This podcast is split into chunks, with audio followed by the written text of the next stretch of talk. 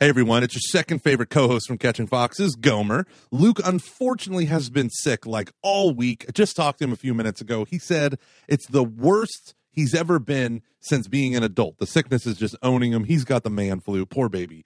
So we couldn't record an episode this week. We couldn't record a Christmas spectacular. I feel really bad about that. So I decided, you know what I'm going to do? I'm going to stay up extra late. I'm going to ignore my wife and my kids, and I'm going to invest in a short podcast just for you guys. So open up your mouths, baby birds, because mama's gonna feed you. You know, all of us since summer, with the horrible summer of scandal and all the craziness that has happened with letters and archbishops and bishops being fussy pants and clergy and everything and Twitter and the and the horribleness that is Twitter and then the YouTube horribleness, all this stuff going on in the church has made me so sad about the church. It's made me so I just feel so freaking frustrated with all this stuff. But but I have seen amazing rays of light shining forth and I just wanted to share some of them with you. Right? Couldn't we use a little bit of happiness this Christmas? So here's some happiness, okay? I don't know if I even shared this on Catching Foxes, but one day I'm walking into the prison and the Jewish group group flags me down and says, Yo, Josephus, that's their prison nickname for me, will you come and teach us about Hanukkah, especially the Maccabean revolt and everything around that? And I said, Let me get this straight. You want me, the Roman Catholic, to teach you, the Orthodox Jews, about Hanukkah? And they said, Yes. So two weeks later, I go back and I have dozens of pages of articles from everyone's favorite reference book, the Jewish Encyclopedia Online. And I have every single king, prince, princess, queen from the Maccabean revolt, the whole family of Mattathias Maccabee, all the way down to what we call the Hasmonean dynasty, printed all out, created as a reference that can be left in the Jewish section of the prison library. And then I give a presentation on it. Now, as a Roman Catholic, I am sensitive to my older brothers in the faith historically, right? Christ says salvation is of the Jews. We know this. And so I want to approach the topic with sensitivity. Now, they agreed to join the Catholics, and everyone was going to listen. So I tell the great story of Braveheart of the Bible, right? The Maccabean Revolution. Mattathias Maccabeus kills a fellow Jewish believer who was about to worship a statue of Zeus. The whole historical circumstances coming from Alexander the Great and the breakdown of his empire, and all these crazy things that unfold. A revolution of Levitical men fleeing into the desert after they killed all the Greek soldiers and officials, and then war happens. And oh my goodness, Judas Maccabeus leads the troops and they destroy over and over again, so unlikely, the Syrian army. And they carve out peace in their time. It's amazing. It's an amazing story. And then the son of Simon Maccabeus, Simon the Maccabee, the hammer, the son is named John Hyrcanus. Him and his two boys just decimate Samaria, and that's why the Samaritans absolutely hate Jews at the time of Christ. They decimate it, they destroy uh, their fortresses, they salt some of their key crop fields, all this craziness. And it unfolds that, that this guy, John Hyrcanus, goes south beneath Jerusalem to a land called Idumea or Edom. And these were hostile neighbors to the south, but they, you know, they were intermarrying, all this stuff. So when John Hyrcanus comes down, he says, Listen, Edomites, you're no longer allowed to be Edomites. You're now Jews. And he forcibly circumcises all the men of Idumea. Forcibly circum never happened in the history of Israel. It's a crazy story. It's a crazy story. You might be saying, Michael, why are you telling me about circumcision? Forced circumcision. This is gross. It is, but it actually ties into Christmas. Because I'm telling the story of now this Maccabean line called the Hasmonean dynasty of Levites, not Judahites, ruling as both high priests in Jerusalem and as prince. And they're all corrupt. Uh, basically, once you get to the third generation, they're killing each other. They're doing all sorts of horrible. One guy locked his mom in a prison and starved her to death. Just horribleness. And then along comes one of these Levite princes and slash high priests, and he claims the title of king. So now he thinks he is fulfilling ancient prophecy by being a priest king, the high priest.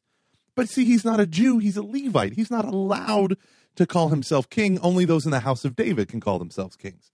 And I'm telling this story in the prison, and I'm going through all these historical details and all of this stuff. I'm talking about the rededication of the temple under uh, Judas Maccabeus and how they threw off the shackles of the Syrian army and all these things. And for eight days, they celebrated the dedication of the temple. And when you read in the New Testament about the feast of the dedication, that's what they're talking about. The rededication, I guess we should say, is amazing and how it unfolds and all these things that happen. I talk a little bit about Hanukkah and the, the Talmud is the only thing that talks about oil burning for eight days. That's not in the book of Maccabees, First Maccabees, chapter four.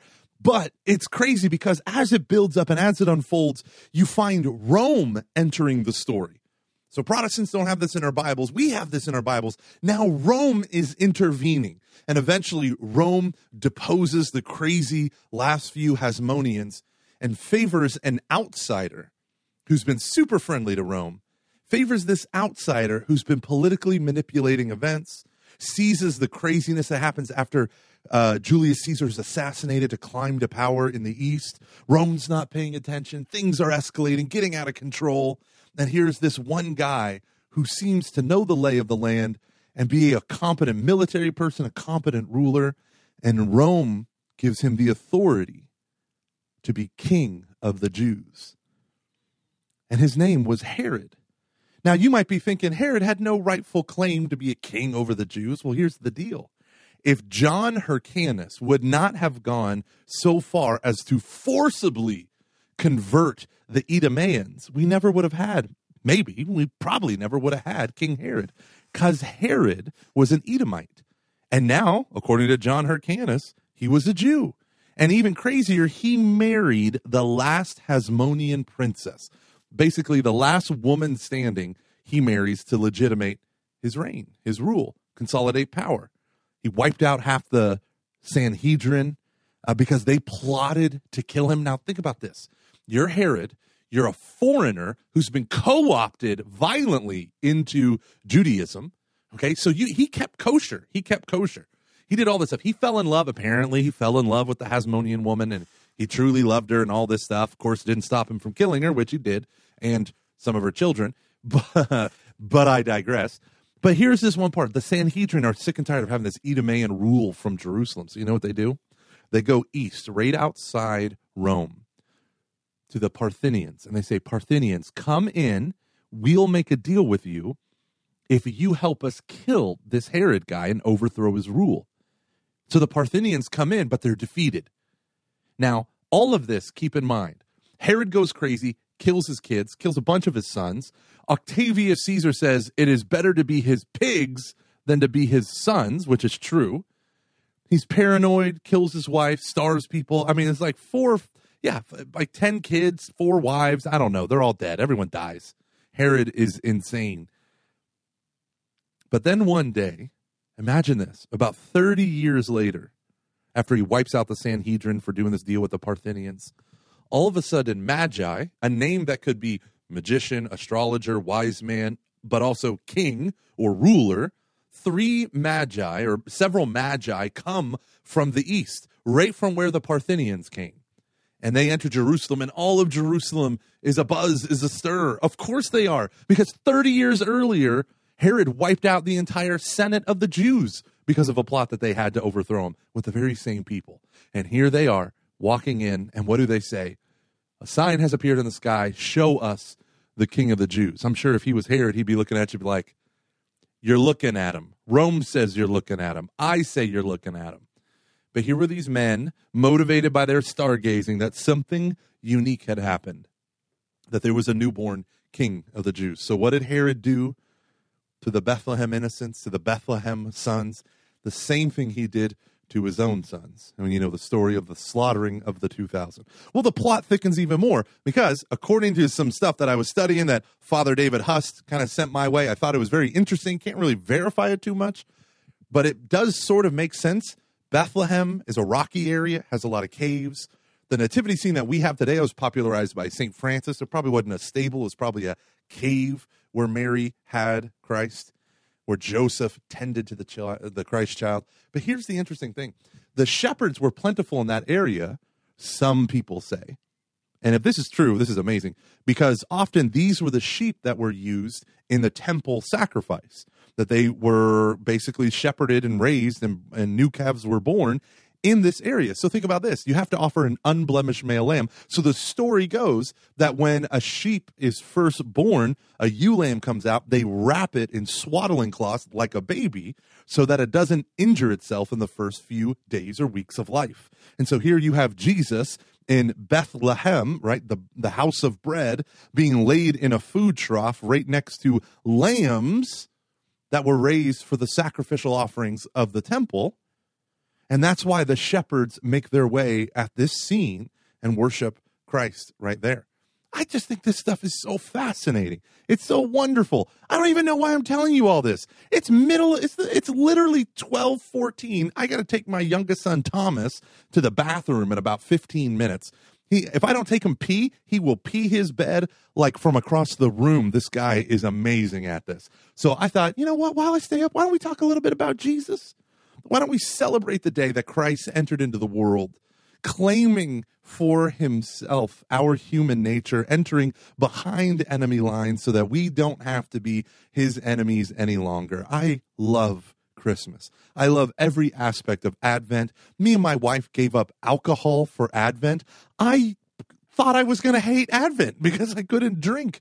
But I've realized something beautiful that expectation is worth it cultivating expectation in your heart is worth it. Yeah, I'm getting a little preachy, but I feel like there is so much in life that it is just so easy to binge, right? Facebook videos autoplay, right? Netflix autoplays, YouTube videos, algorithm serves up the next video autoplaying. That literally, if you want to not watch something, you have to intervene. You have to say no because we're just in a binge worthy universe. I thought with all of this nonsense kind of going along, we need to cultivate within our own hearts expectation, waiting. None of us have to wait for anything anymore.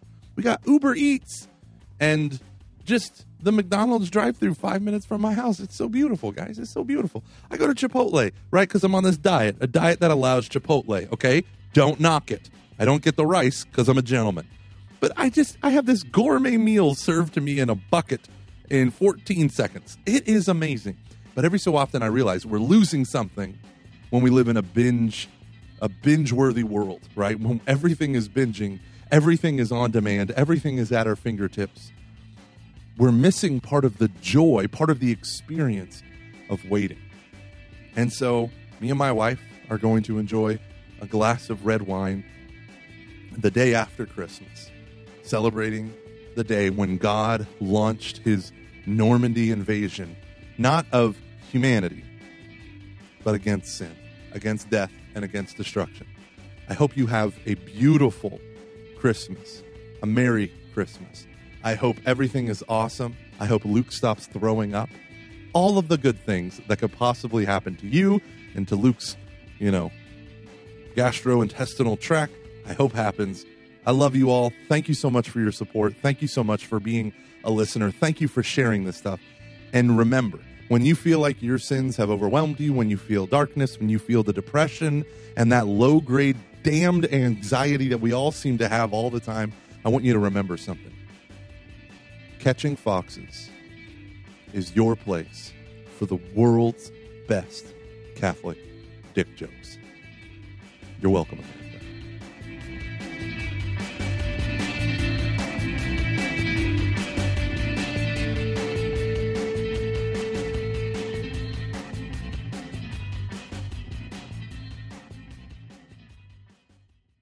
I don't like sand.